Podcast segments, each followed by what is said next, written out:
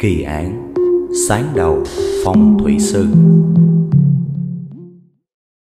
Chào mừng các bạn đã quay trở lại với kênh Truyện Ma Bẻ Lái Mình là Ma Truyện. Ngày hôm nay chúng ta sẽ tiếp tục series kỳ án Và đến với một vụ án xảy ra ở Hồng Kông nha các bạn. Vụ án này cũng rất là ly kỳ Và pha chút ma mị nữa. Vào năm 1998, tức là sau một năm kể từ ngày Hồng Kông trả về cho Trung Quốc, có một cái tòa nhà tên là Telford Garden. Nó là một cái tòa nhà cao tầng nằm ở khu Cửu Long của Hồng Kông.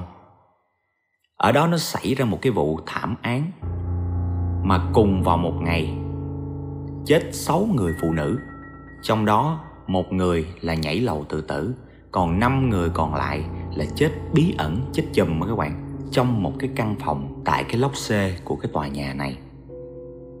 Và kể từ sau cái vụ án này, rất là nhiều lời đồn đãi là ở đó nó có ma. Có nhiều người người ta còn kể rằng lúc nào cũng nghe thấy tiếng phụ nữ nói chuyện phát ra từ căn phòng đó. Cứ ban đêm là nghe lào xào lào xào giống như đang nói chuyện hay lầm rầm cái gì. Có những người làm việc lao công ở đó, người ta cũng cho rằng thấy rõ ràng có người quăng bịch rác ra định quay lại nhắc nhở là sao không có bỏ rác đúng chỗ này nọ thì quay lại không thấy người cũng không thấy bịch rác đâu hết các bạn làm cho cái tâm lý người ta bị hoang mang rất là nhiều. Và còn có người đồn đãi rằng đây có lẽ là một cái vụ âm hôn, hay là đám cưới ma, hay là cô dâu ma các bạn. Tại vì sao? Tại vì cách đó 19 năm về trước, cùng ngày cùng tháng luôn, thì cũng tại cái garden Telford này. Trong cái lúc đó là đang trong cái quá trình xây dựng thôi, cũng ở bên cái lốc xê đó luôn thì có 6 người thợ làm việc ở đó và chẳng may cái thang máy ở đó nó bị sự cố và cả 6 người này đều chết thảm ở trong cái thang máy đó các bạn. 6 người này ở cái độ tuổi rất là trẻ, từ 22 cho đến 33 tuổi thôi và 6 người này là đàn ông.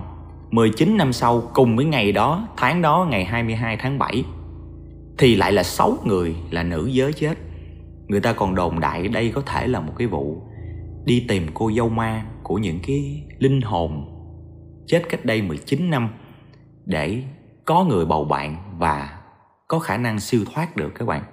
Còn âm hôn là cái gì, nó như thế nào, cô dâu ma, đám cưới ma ra sao thì mình đã từng làm một cái kỳ án âm hôn tội ác sinh ra từ hủ tục á. Sau khi xem cái video này các bạn có thể xem cái video đó sau nha. Và kể từ khi xảy ra cái vụ án chết 6 người nữ ở cái khu nhà Telford Garden này, thì dường như những người dân ở xung quanh đó người ta chuyển nhà từ từ từ từ các bạn, làm cho cái nhà này nó xuống giá luôn. Mà những người khác người ta nghe cái tin như vậy, người ta nghe đồn như vậy, người ta cũng không dám đến mua ở nữa.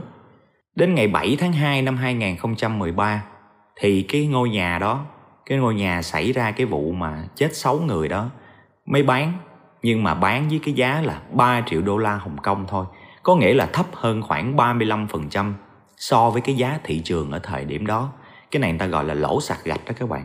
Nhưng vẫn phải bán, nhưng mà cũng rất là khó khăn. Lâu thiệt lâu mới có người mua các bạn. Vậy thì cái vụ án này nó như thế nào? Nó có những cái điều kinh dị, kỳ bí gì mà đã xảy ra những cái đồn đại rất là ghê gớm như vậy ở căn nhà này? Bây giờ chúng ta sẽ bắt đầu đi vào chi tiết của vụ án ly kỳ này nhé.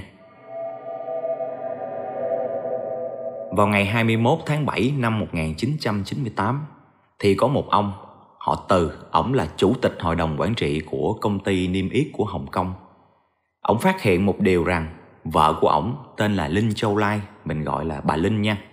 Cũng là giám đốc điều hành của một cái chi nhánh trong cái tổng công ty của ổng luôn. Hôm đó lại không có mặt ở cái văn phòng để làm việc. Liên lạc điện thoại thì cũng không liên lạc được. Sau khi dò hỏi thì mới biết là vợ của ông đã đến cơ quan rồi, nhưng mà sau đó là rời đi. Và ông ta còn biết được rằng bà ta đã rút một cái khoản tiền là 770.000 đô la Hồng Kông, là so với tỷ giá hiện nay nó khoảng 2 tỷ các bạn. Và sau đó là biến mất cùng với cái số tiền đó. Đêm hôm đó là vợ của ông ta là bà Linh cũng không thấy trở về nữa. Và đây là một cái điều cực kỳ lạ lùng, Tại vì bà Linh hồi đó giờ tuy đi làm ăn cũng rất là lớn, Nhưng mà không bao giờ mà có chuyện mà không về nhà vào ban đêm hết Đã vậy còn mang theo bên mình một cái số tiền lớn như vậy nữa Đến 9 giờ sáng ngày hôm sau thì ông ta mới báo cho cảnh sát của Cửu Long, Hồng Kông cái việc mất tích của vợ mình. Cảnh sát đã ghi nhận cái vụ việc này và chuẩn bị cho cái công tác tìm kiếm. Thì ngay khi ông Từ rời đi thì lại có một người khác đến báo với cảnh sát rằng bạn thân của cô ta là một người phụ nữ tên là Thái Xuân Vân cũng đã cùng với cô ta đi rút ra một số tiền là khoảng 220.000 đô la Hồng Kông rồi, mất tích, không thấy trở về nữa và cũng không liên lạc được luôn. Như vậy là cảnh sát trong một lúc đã tiếp nhận hai cái vụ mất tích liên tiếp cùng là phụ nữ. Khi cảnh sát đến những cái ngân hàng mà hai cái người phụ nữ này rút tiền, thì qua những cái lời nói của nhân viên ngân hàng thì thấy hai người này rất là bình thường, có vẻ như là ung dung và tâm trạng rất là tốt, không có những cái biểu hiện gì gọi là tiêu cực hết.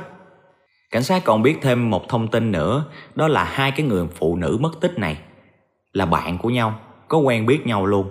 Và họ còn một cái nhóm nhóm của họ có ba người, còn một người phụ nữ nữa, tên là từ thuấn quyền.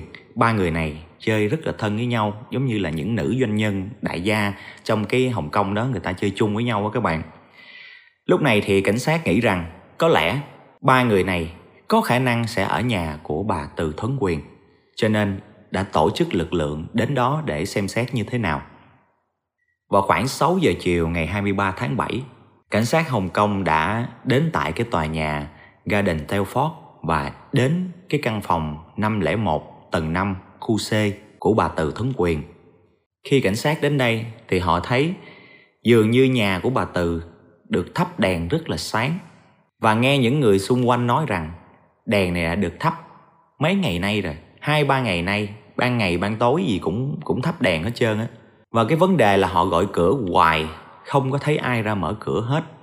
Đã vậy khi mà họ nhìn lên ở phía trên cái cánh cửa các bạn Nó có một cái cây kéo Được quấn chỉ lại trên một cái miếng đồng. Nhìn nó hơi bị giật mình các bạn. Mấy cảnh sát mới kháo nhau rằng Không biết cái này có phải là cái tà thuật gì hay không? Tại vì ai mà đi treo cái như vậy lên tường? Nói chung cảnh sát Hồng Kông thì người ta cũng rất là tin mấy cái chuyện mà tâm linh các bạn. Ở ngay trong cái đồn cảnh sát người ta, các bạn coi phim hay thấy người ta còn thờ quan công mà. Cho nên người ta cũng hơi ngại ngại. Tuy nhiên thì có một cái cảnh sát lớn tuổi trong cái đoàn đó thì người ta nói rằng cái này là một cái dụng cụ gọi là để đuổi tà ma thôi, theo cái niềm tin thôi, không có vấn đề gì hết. Do gọi mãi mà không có ai ra mở cửa thì cảnh sát buộc phải phá cửa để vào bên trong khi mà cảnh sát phá cửa ra, bước vào trong đó, thì tiếp đón họ là một cái xác của một người phụ nữ. Và đặc biệt là trên người mặc một cái đạo bào, giống như là một pháp sư vậy các bạn. Một cái đạo bào rất mới và rất là sặc sỡ. Tuy nhiên thì cái gương mặt của bà ta thể hiện ra một cái sự đau đớn tột cùng luôn các bạn nằm ở dưới đất mà cái người giống như bị vặn lại luôn á, là khả năng trước khi chết là chịu một cái gì đó rất là đau đớn. Mặt thì tái xanh và có bọt mép sùi ra ở miệng nữa. Đó là một cái thi thể. Khi bước vào sâu ở bên trong thì lại thấy có hai cái xác trung niên nữ cũng mặc đạo bào giống như pháp sư luôn, nằm ở chết trong đó. Và hai bé gái khoảng chừng 14-15 tuổi thôi thì không mặc đạo bào nhưng cũng nằm chết như vậy và cả năm người đó đều có biểu hiện giống nhau ở cái chỗ là có bọt mép sùi ra.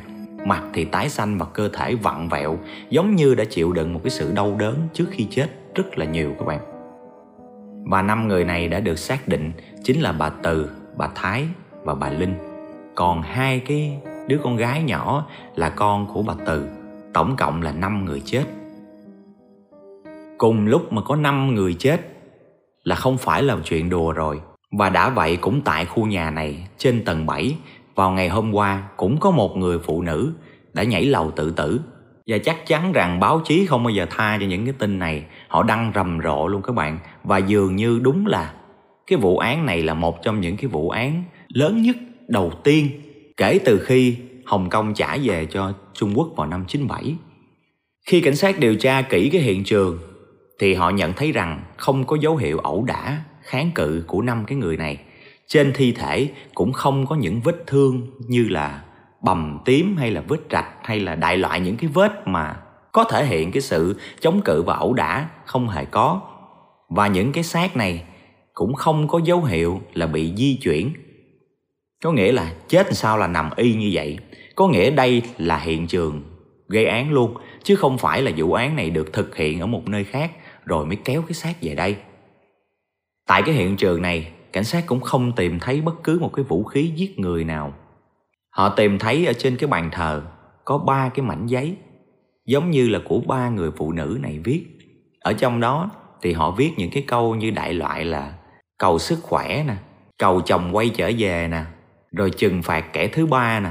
Đó, những cái câu nó đại loại vậy nhưng mà thời điểm đó báo chí người ta cũng không có đăng tên luôn, mà chắc chắn là tên của chồng mấy bả chứ đâu. Ban đầu thì cảnh sát có thể nghĩ đây là một cái vụ tự sát tập thể. Tuy nhiên thì cái điều đó lập tức bị xua tan bởi những cái điểm sau đây. Thứ nhất là những người bạn, những người thân của những người phụ nữ này, họ nói rằng trong những ngày qua, những người này không hề có một cái dấu hiệu gì là trầm cảm hay là muốn tự tử hay nhắc về tự tử, thậm chí còn thấy họ vui vẻ nữa là khác cái thứ hai là có hai người phụ nữ đã đi rút cái tiền mặt ở ngân hàng. Nhưng khi đến đây, cảnh sát không hề thấy một đồng, một xu nào ở đây hết. Vậy thì số tiền nó đi đâu? Cho nên khả năng cao không phải là tự sát tập thể, mà là có người giết họ để chiếm đoạt số tiền đó. Đồng thời thì sau khi đưa họ về để khám nghiệm tử thi, sau khi mổ xẻ rồi xong, thì các bác sĩ pháp y kết luận rằng họ chết là do bị trúng độc cyano các bạn đối với cái vụ án này thì cảnh sát cảm thấy nó có hơi hướng của cái mê tín dị đoan và cái tà đạo ở đây và họ cũng điều tra song song với cái vụ án mà người phụ nữ nhảy lầu từ tầng 7 cũng ở lốc C này xuống đó các bạn. Họ muốn tìm xem liệu nó có cái sự liên quan gì giữa cái nhóm 5 người này và cái chết của cái người phụ nữ nhảy lầu kia hay không tại vì chết cùng một ngày, cùng một khu luôn. Thì qua điều tra, cái người phụ nữ mà nhảy lầu có họ giao, bà ta có tham gia vô một cái hội nhóm có tên là Lộc Sơn Nhật Bản. Ở đây gần như là một cái giáo phái các bạn được du truyền từ Nhật Bản sang Hồng Kông. Cảnh sát đã phải cài cấm đưa người vô trong cái giáo phái đó để tìm hiểu xem như thế nào. Và rất nhanh chóng họ đã phát hiện ra rằng cái giáo phái này thường xuyên khuyến khích người ta là đóng góp tiền bạc vô cho giáo phái và sau đó là tự sát. Họ cũng có những cái buổi như tập luyện dưỡng sinh, nâng cao sức khỏe như là luyện khí công các bạn. Đó, như các bạn nhìn thấy trên hình nè. Nhưng mà luyện cái này không biết luyện được bao nhiêu, nhưng chủ yếu là yêu cầu khuyên góp tiền bạc và để đạt tới cái cảnh giới tối thượng là phải tự sát và cái người phụ nữ họ giao nhảy lầu từ tầng 7 này nằm trong cái giáo phái đó và có lẽ bà ta đã quá mê muội với giáo phái đó cho nên đã thực hiện cái hành vi tự tử để mong sẽ đến được một cái nơi hạnh phúc nào đó mà do cái giáo phái Lộc Sơn Nhật Bản này nó vẽ ra. Vậy thì cái giáo phái này nó có liên quan gì đến cái chết của năm người này hay không? Sau khi tìm hiểu và phanh phui cái giáo phái Lộc Sơn Nhật Bản ra, cảnh sát Hồng Kông cũng đã bắt giữ một số, gọi là, lãnh đạo ở trong cái giáo phái đó. Thì họ điều tra thấy được rằng cái giáo phái này đúng là nó có khuyên người ta gửi tiền vô cho mình, khuyên góp tiền bạc vô rồi sau đó tự sát. Nhưng mà cái tôn chỉ của cái giáo phái lộc sơn nhật bản này là tự sát độc lập. Có nghĩa là chết một mình thôi, nó không cho chết chùm. Thì quan điểm của cảnh sát cái đó cũng chỉ là bùa mị với những người mà người ta không biết thôi, tại vì chết chung một lần nhiều quá, nó sẽ dễ bị các nhà chức trách rờ gáy làm sao hoạt động được. Cho nên nó mới đặt ra là chết độc lập, chết một mình thôi. Vậy thì năm người kia chết cùng một lúc thì chắc chắn là không thuộc cái giáo phái này rồi. Và khi mà bắt những cái quan chức, những cái bậc cấp cao ở trong cái giáo phái Lộc Sơn, Nhật Bản này thì họ cũng có danh sách những cái người đóng góp, những cái người mà, gọi là, môn đồ ở trong cái giáo phái, thì không hề có tên của năm cái người mà chết chung này. Lúc này có vẻ như cái vụ án năm người chết chùm này, nó hơi kẹt rồi, nhưng mà cảnh sát lại tìm thấy một điều, đó là bà Từ bà có một người bạn trai, là một người đàn ông 50 tuổi, và cái người này hình như là cũng có ham mê về cái vấn đề đạo giáo. Nói chung là cũng thích về những cái cúng bái phong thủy lắm cho nên mới tìm tới ông ta và hỏi. Thì ông ta mới trả lời rằng cái thời gian mà năm người này bị chết đó, thì ông ta đang công tác ở nước ngoài. Nhưng trước đó ông ta có giới thiệu một pháp sư rất là giỏi. Thì kể từ đó thì ông ta đi nước ngoài và làm việc cho nên không biết cái thông tin nó xảy ra như thế nào nữa nói chung là cũng cung cấp được thêm một cái nhân tố có liên quan đến đạo giáo cho cảnh sát rồi và cái người sư phụ mà được bạn trai của bà từ giới thiệu cảnh sát điều tra ông ta có tên là lý vĩ khương quê ở sáng đầu của trung quốc các bạn hồi xưa thì ông ta cũng là một người bình thường thôi, một công nhân trong một cái công ty rau củ quả. Nhưng mà đến năm 1992 thì ông ta trong một chuyến du lịch ra biển giống như gặp được một cái chân nhân gì đó cho ổng một cái quyển sách. Và ổng đã luyện cái quyển sách đó và trở thành, gọi là, tinh thông kinh dịch. Và có những cái trường khí công, có thể làm được rất là nhiều việc. Đã vậy, đây là một cái người có một cái miệng lưỡi rất là khéo, cho nên dần dần một đồng mười mười đồng một trăm thì dường như ổng lại trở thành một pháp sư rất là có tiếng tâm do hắn ta hiểu tâm lý nè, nói chuyện, có lớp, có lan, dễ đi vô lòng người, cho nên được nhiều người mến mộ. Đến năm 1995 thì Lý Vĩ Khương đã đến Hồng Kông, nơi nhà của chị gái và lập một cái bàn thờ. Tự xưng mình là sáng đầu phong thủy sư. Có khả năng ban phép, cầu phúc cho mọi người xua đuổi tà ma, rồi cải lão hoàng đồng rồi đánh đuổi những kẻ hồ ly là những kẻ thứ ba đó. Rồi nâng cao cái tình thương của vợ chồng lên. Nói chung là rất là ghê gớm. Đó.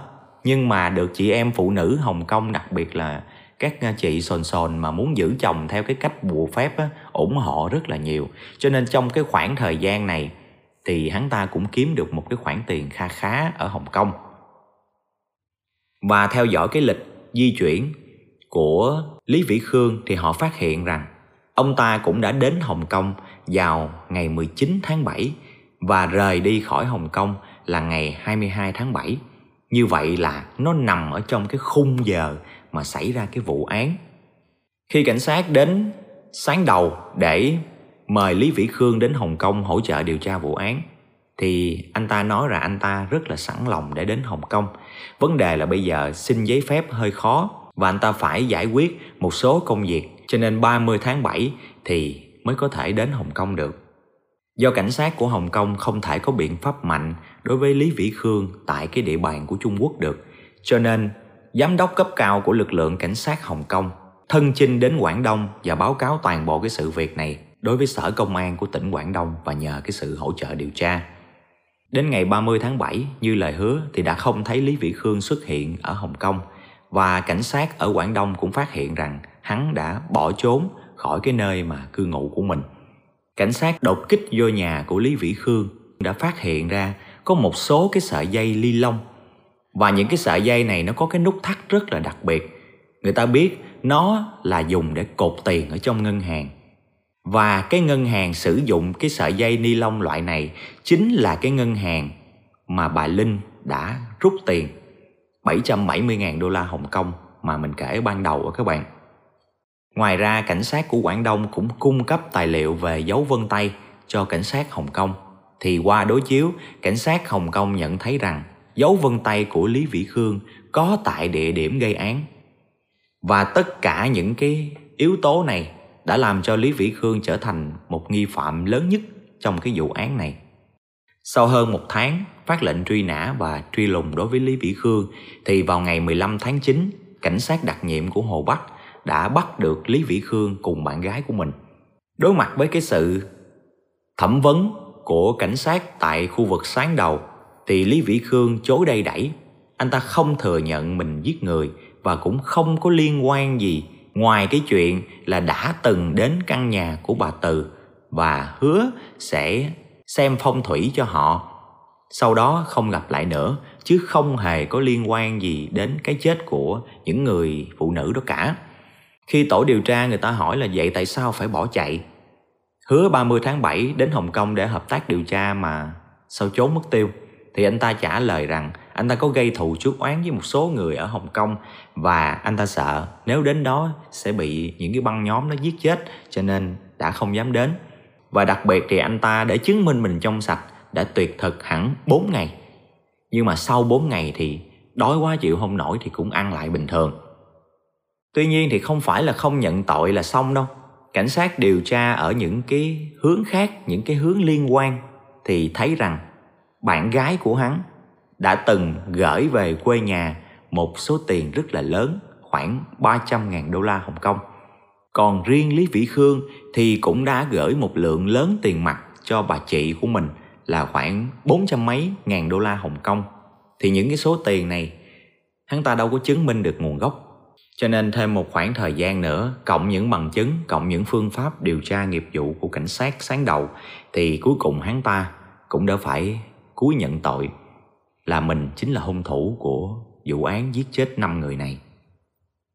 Cái quá trình vụ án đó nó cũng từ mê tín mà ra các bạn. Do hắn được giới thiệu, bạn trai của bà Từ giới thiệu là một người pháp sư rất là giỏi, một thầy phong thủy rất là cao tay, có thể làm được mọi chuyện như là cải lão hoàng đồng, lấy lại hạnh phúc gia đình. Cho nên ba cái người bạn này ba cái bà nữ đại gia này là bà Từ, bà Thái với bà Linh đều có những cái ẩn chứa ở trong lòng. Có hai bà là vấn đề về ông chồng cũng là doanh nhân cho nên cũng có tầng tiểu bên ngoài cho nên muốn nhờ ông ta đưa chồng mình trở về yêu thương mình như ngày xưa. Còn có một bà là bà Từ do cũng mới có bạn trai cho nên muốn níu kéo cái ờ, xuân sắc của mình đã tin lời của Lý Vĩ Khương là có khả năng cải lão hoàng đồng. Và những người này được hẹn làm phép chung một ngày, đó chính là cái ngày định mệnh 22 tháng 7. Và trước khi đến đó thì Lý Vĩ Khương đã nói họ mang theo nhiều tiền. Và hắn ta nói rằng cái số tiền này mang càng nhiều thì sẽ càng có công hiệu, nhưng chỉ là để cúng cho bậc thần thánh phía trên thôi. Sau khi làm lễ xong thì lại cầm về, chứ không mất một đồng nào hết. Đó, nghe là thấy yên tâm chưa các bạn? Còn bản thân ông ta thì những người này muốn cho bao nhiêu thì cho. Ông ta không có đòi hỏi không có phải làm cái việc này vì tiền. Đó tuy nhiên mà để cái việc cúng bái này nó thành công thì phải đem một cái số tiền rất là lớn. Chính vì vậy mà bà Linh đã rút ra 770.000 đô Hồng Kông. Rồi bà Thái đã rút ra 220.000 đô Hồng Kông. Số tiền còn lại là của bà Từ. Ba bà mới hùng lại, nó ra khoảng 1 triệu 300 ngàn đô la Hồng Kông cho cái buổi lễ đó. Và trước khi diễn ra cái buổi lễ đó thì Lý Vĩ Khương đã liên hệ một người bạn của mình mua một lượng kha khá chất độc cyanua. Hắn nói rằng để về tẩy cái hồ cá. Nhưng mà người bạn đó đâu có biết là hắn đã có chủ đích dùng cái cyanua đó chất độc đó để giết người. Ngày hôm đó, đúng như lời hẹn thì ba bà này tập trung tại căn nhà của bà Từ. Lúc đó có mặt hai đứa con gái của bà tự cũng tham gia làm phép luôn. Thì đại loại riêng hai đứa đó thì cầu học giỏi, cầu nhan sắc đồ này nọ đó. Ba người lớn thì được hắn phát cho ba cái đạo bào. Sau khi quỳ trước bàn thờ khấn vái và những người này viết những cái điều mà người ta đang tâm tư chất chứa ở trong lòng những cái điều mà làm cho họ lo lắng nhất thì có hai người là lo về vấn đề người chồng mình không còn chung thủy và yêu thương mình như ngày xưa nữa. Còn một người thì lo về cái vấn đề mình bị già cỗi, không có còn được cái nét thanh xuân. Nói chung là những cái tâm tư buồn thảm trong đó. Thật ra là cái gì? Mục đích muốn tạo một cái hiện trường là mấy người này do quá chán nản, chồng con của mình mà tự tử các bạn. Hắn tính tới cái chuyện đó sau khi những người này làm xong những cái bước đó thì hắn mới phát cho mỗi người một cái bát nước. Cả năm người luôn. Mỗi người một cái bát nước và trong đó hắn đã thả một cái lượng chất độc cyano vô trong đó rồi. Khi năm người này uống thì lập tức trúng độc và cả năm cùng chết ở trong cái ngôi nhà đó. Và số tiền 1,3 triệu đô la Hồng Kông đã được hắn gom gọn và bỏ trốn về sáng đầu. Và đối với cái vụ án này, cái quá trình gây án nó xảy ra ở hồng kông. Ở hồng kông thì không có án tử hình. Tuy nhiên thì cảnh sát hồ bắc đã bắt và giao nộp hắn về cho sáng đầu của trung quốc. Thì xử lý hắn sẽ là xử lý tại sáng đầu trung quốc đại lục, mà trung quốc thì có án tử hình. Chính vì vậy mà hắn đã bị kết án tử hình và hắn đã bị xử tử vào tháng 4 năm 1999 có nghĩa là sau đó khoảng một năm thôi các bạn.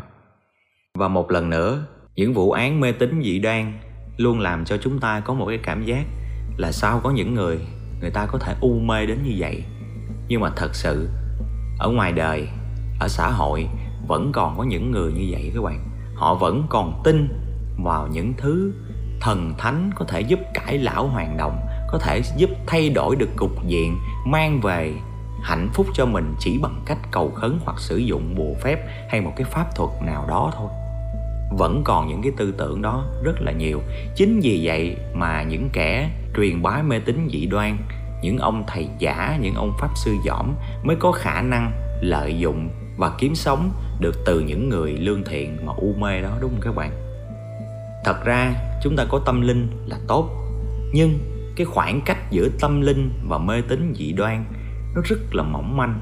Chỉ cần sơ sẩy một chút xíu là từ tâm linh chúng ta lạc qua mê tín dị đoan và tạo điều kiện cho những kẻ xấu lợi dụng cái sự mê tín, u mê đó của chúng ta để kiếm tiền. Còn bản thân chúng ta thì chỉ có tiền mất tật mang, đôi khi còn trả giá bằng cả mạng sống nữa. Hy vọng rằng các bạn xem kênh của mình sẽ không ai bị lạc lối vô cái mê tín dị đoan, cũng như là một cái sự u mê, ảo tưởng để người khác có thể lợi dụng được chúng ta nha các bạn nha. Ok, vụ án ngày hôm nay đến đây thôi.